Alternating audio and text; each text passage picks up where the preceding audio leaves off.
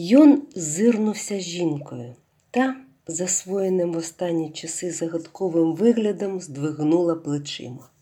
Потому несподівано для Йона пискливим голосом почала жалітися на брехні людські. Може, дівчина нічого не винна, а на неї таке зводять. Правда, чудна вона, нелюдима, та вже й такого не може бути, про яке розказують люди. Глуха Маріора клялася і божилася, що бачила параскітцю на журавлі від колодязя, стояла вночі проти місяця і все щось наче сіяла на землю. А Іордохі Карабуш жалівся, що щось йому зав'язала ликом ворота, і зараз після того коняки заслабли. Вже нічиє діле, каже, як параскітцене. Наслухалась вона на ярмарку, аж сорому наїлась. А все, певне, брехні, поговори людські. Для Параскітцина став чудний і разом з тим важкий час. Усе одмінилося для неї, все стало загадковим, незрозумілим. Батько очевидячки стежив за нею. Куди б вона не повернулася, скрізь вона чула на собі пильний погляд батькового ока. Маріця рішуче перемінилася в відносинах до неї. Вона тепер так лагідно і солодко обзивалася до неї, особливо при батькові, хоч притім ніколи не забувала крадькома, але так, щоб Параскітця завжди помічала, хрестити все, за що Параскітця бралася. Вона хрестила глечик з водою, з якого дівчина пила, хрестила піч, коли до неї приступала Параскітця, навіть курей, яким та давала їсти. Це все так бентежило Параскітцю, що вона не витримала і знов почала пропадати на винограднику. Однак і на винограднику не могла вона знайти вже колишньої самотності. Часто, коли вона затоплена в задуму, сиділа під кущем, згорнувши руки, до вуха її долітав якийсь шепіт. Озирнувшись, вона часто зустрічалася з горючими цікавістю очима, що дивилися на неї за розсунутих кущів. Її вистерігали, підглядали, шептались при ній. Чого? Вона не розуміла. Вона лише згадувала, як в останні часи всі тікали від неї, знехотя відповідали на привітання або й зовсім не відповідали, тикали на неї пальцями, поглядаючи скоса лихим поглядом. Що воно все має значити? Чого од неї хотять? Що вона заподіяла людям лихого? Хіба вона заважає кому тим, що негарна, що бідна, скривджена? Врешті сталося. Це було так. Ні Йона, ні Маріці не було вдома. Параскітця, користуючись того, вхопила куфи на коромисло і побігла по воду до криниці. Криниця була на майдані. Як тільки діти, що гралися на майдані, заглянули Параскітцю, вони в один мент розсипалися в різні сторони та поховалися за ліси, звідти визирали на Параскітцю дитячі їхні оченята. Параскітця набрала води і скинула коромисло на плечі. В той мент за ліси щось влучило її грудкою межі плечі. Параскітця скрикнула та озирнулася. За ліс посипались на неї грудки, камінці та порох. «Шец бенішор!» Спалахнула Параскітця і посварилася рукою. Дітям немов тільки цього і треба було. З галасом, тютюканням та свистом вони повискакували з своїх криївок і опали Параскітцю. Та спочатку хотіла оборонятися, але коли її стрів град камінців та грудок, побачила, що не дасть собі ради з отарою напасників, і пустилася навтюки. Люта й налякана, вона бігла, придержуючи відра, щоб вода не хлюпалась, а за нею, мов хорти за звіриною, гналася дітвора та обсипала її грудками і порохом. «Тю!» – верещав довгоногий дванадцятилітній Йокаш, син Прохірин, який давав нападові привід. «Бий її! Хай не одбирає молока коровам! Стригойка! Стригойка! Стригойка!» Хором заверещали діти, обсипали Параскітцю хмарою пилу. «Стригойка! Стригойка! Молоко від корів одбирає! Стригойка!» Параскітця раптом зупинилась. Те слово іскрою пройшло по її тілу. В голові блискавкою промайнув цілий ряд згадок, окремих фактів з останнього часу, незрозумілих досі і разом освітлених одним словом «відьма». Скажена лють вхопила дівчину за серце, і вона звірячим риком кинулася на дітей. Передня куфа спала їй на ноги та притовкла їх, а задня, згубивши рівновагу, облила її водою, але Параскіця не звернула на це уваги. Вхопивши коромисло, вона кинулася навздогінці за дітьми, що, налякані отим вибухом лютості, жахом тікали від своєї офіри з криком «Валєв! Валєв! Стригойка!». Параскіця неслась, мов буря. Очі її горіли, перса важко дихали, коси розплуталися. Вона навела такий жах на дітей, що ті не своїм голосом верещали та бігли, що було духу. Коли розлючена Параскіця наскочила з розгону на тин і озирнулася, на щастя, не було вже жодного напасника. Всі встигли втекти перед лихом. Вона вилаялась і, голосно хлипаючи, з плачем побігла додому. Люди зиралися на неї, коли вона бігла, мокра, заболочена, обсипана пилом із розплетеними косами. Параскіця ускочила вгород і припала, голосячи лицем до землі. Вона тепер знала, навіщо батько шукав хреста в неї на грудях, чого мачуха хрестила горшки та пороги. Вона зрозуміла тепер лиховісні погляди тих, з ким вона зустрічалася. Її пекла, боліла несправедливість людська, її душило велике лихо, що так несподівано, ні за що, ні про що впало на її голову. Вона відьма. Але ж це брехня, але ж це вигадка, гидка, безглузда вигадка. Вона готова цілому світові крикнути у вічі «Брехня! Брехня!».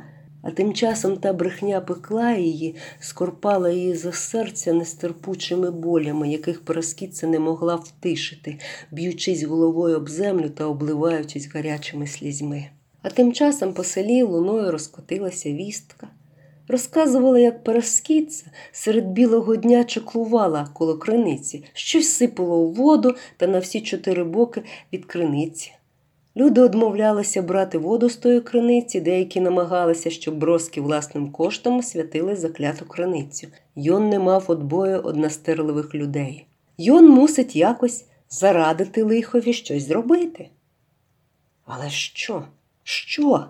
Ладу не знав та гризся. Тож він дуже зрадів, коли матуша Прохіра прийшла до нього на пораду, ще й чоловіка свого, Йоча Галчана, привела з собою. Йон приніс каравку білого вина, Маріця поставила свіжі плачинди і нарада почалася. Перший голос мала Прохіра, жінка поважна та досвідна.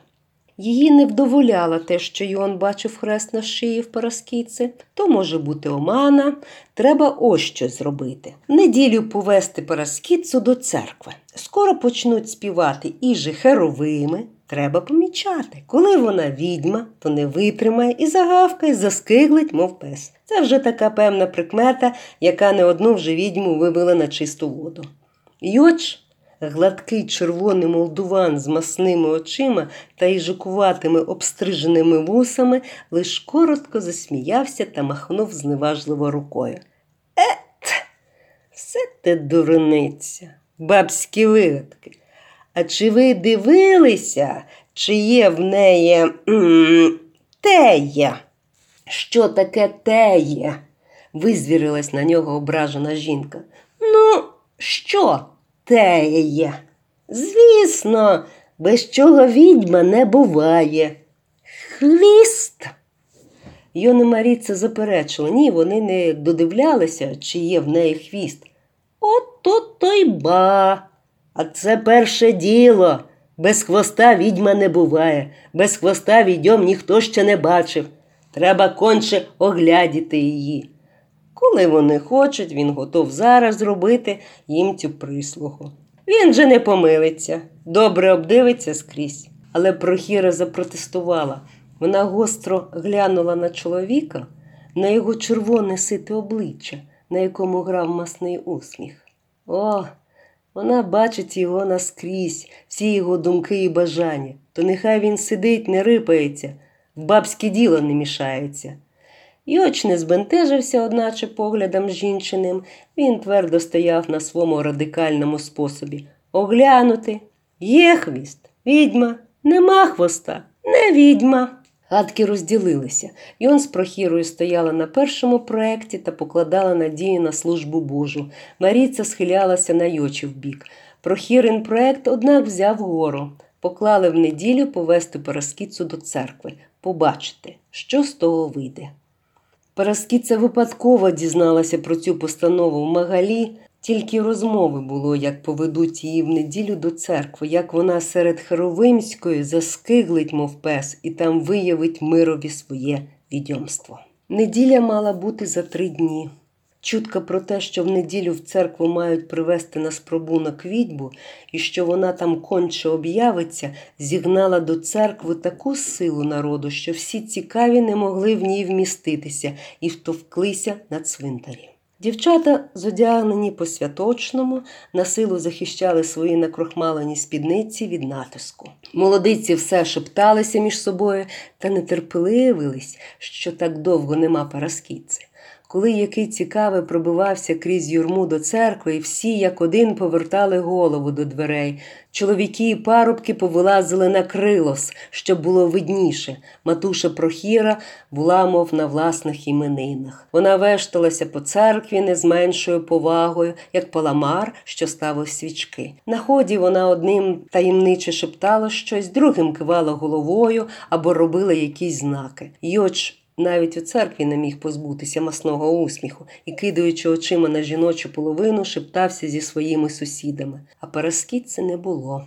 Вже і Піп показався старських врат, починаючи службу. А Параскіци нема. Люди виявляли нетерпеливість.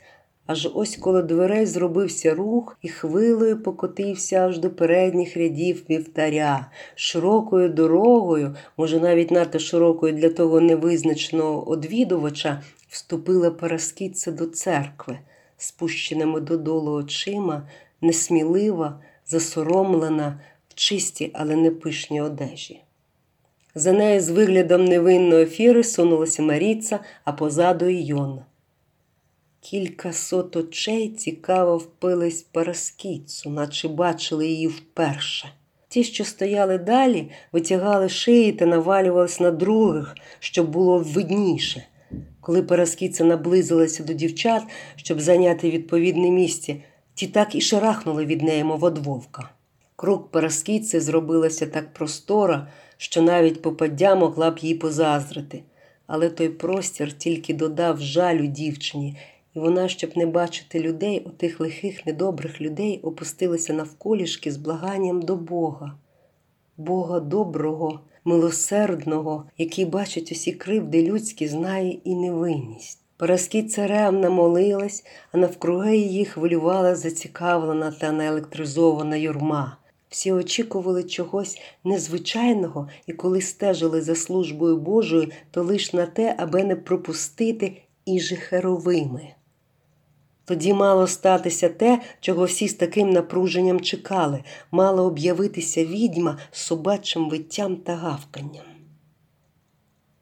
В церкві було душно.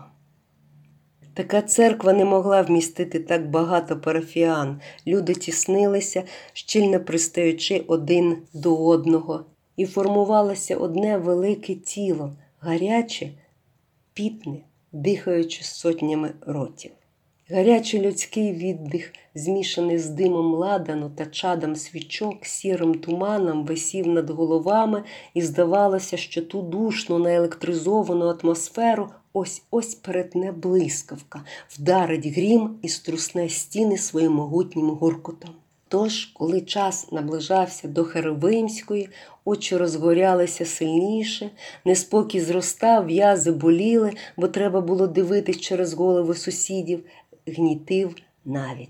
Далі трудно було витримувати. Та от все стихло, як перед бурею, і крилось торжественно, спочатку тихо, а далі все дужчуючи, загудів іжі Херовими. Люди стрепенулись. На лиця вдарив, наче холодний вітрець. Обличчя витяглися зблідлі, а очі, цілі сотки очей, впилися в Параскіцу. Параскіця стояла навколішках і молилась. Вона сама Благаючи та протестуючи проти людської несправедливості, вона сама несвідомо чекала моменти, коли співатимуть Херовимську. І от як тільки розлявся тихий, а величний хор, щось важке, пекуче покотилося їй під горло і прохалося наверх роздираючим криком. Жах обхопив Параскіцу і обняв холодним потом. Вона ледве здержала той крик. Вона конвульсійним рухом поклала на себе великий хрест і вдарила поклона, стискаючи міцно руки. Невже правда? А люди ждали. Без найменшого руху, затамованим віддихом, затопивши палаючи зір у лежачу долі відьму. Тим часом Херовимська минала, як літня ніч. Морок щезе, світло свідомості, що нічого таки не сталося незвичайного, прикро вразило напружену масу. Ще хвилинку люди стояли тихо, немов не вірячи в розчарування, немов чогось ще сподіваючись. Але все було, як і перед хвилею. Параскіця хрестилась та била поклони, а на обличчях, оточуючи її жіноти, малювався кислий вираз. Юрма ворухнулась, пробудилася від сну незадоволена та роздратована. Немов досада взяла на Параскіцю, що завела її в сподіванках. Дехто зараз же вийшов з церкви на свіже повітря. Йоч був в ажіотації та ще з гарячковістю шептав своєму сусідові. Він зирнув на свою жінку, та засоромлена, здивована, зносила очі догори, немов питаючись у Бога, що це таке сталося. Служба Божа скінчилась, люди поспішно виходили з церкви. Дехто жалів Параскіцу, вважаючи її офірою поговорів. Матуша Прохіра була ні в тих, ні в сих. Вона ж сама дала раду, вона ж роздзвонила по світу, і тепер з того всього нічого не вийшло. Зате Йоч Галчан тріумфував. Він знав, що так скінчиться, бо його не послухали. Він радив і тепер знову радить оглянути дівчину. Є хвіст – відьма, нема – не відьма. От і все. Другого способу нема. Дехто потакував йому, і навіть Прохіра, щоб вийти з прикрого становища, схилилася до Йочового способу. Особливо в такому випадкові, коли відьма хитра, злісна та досвідчена.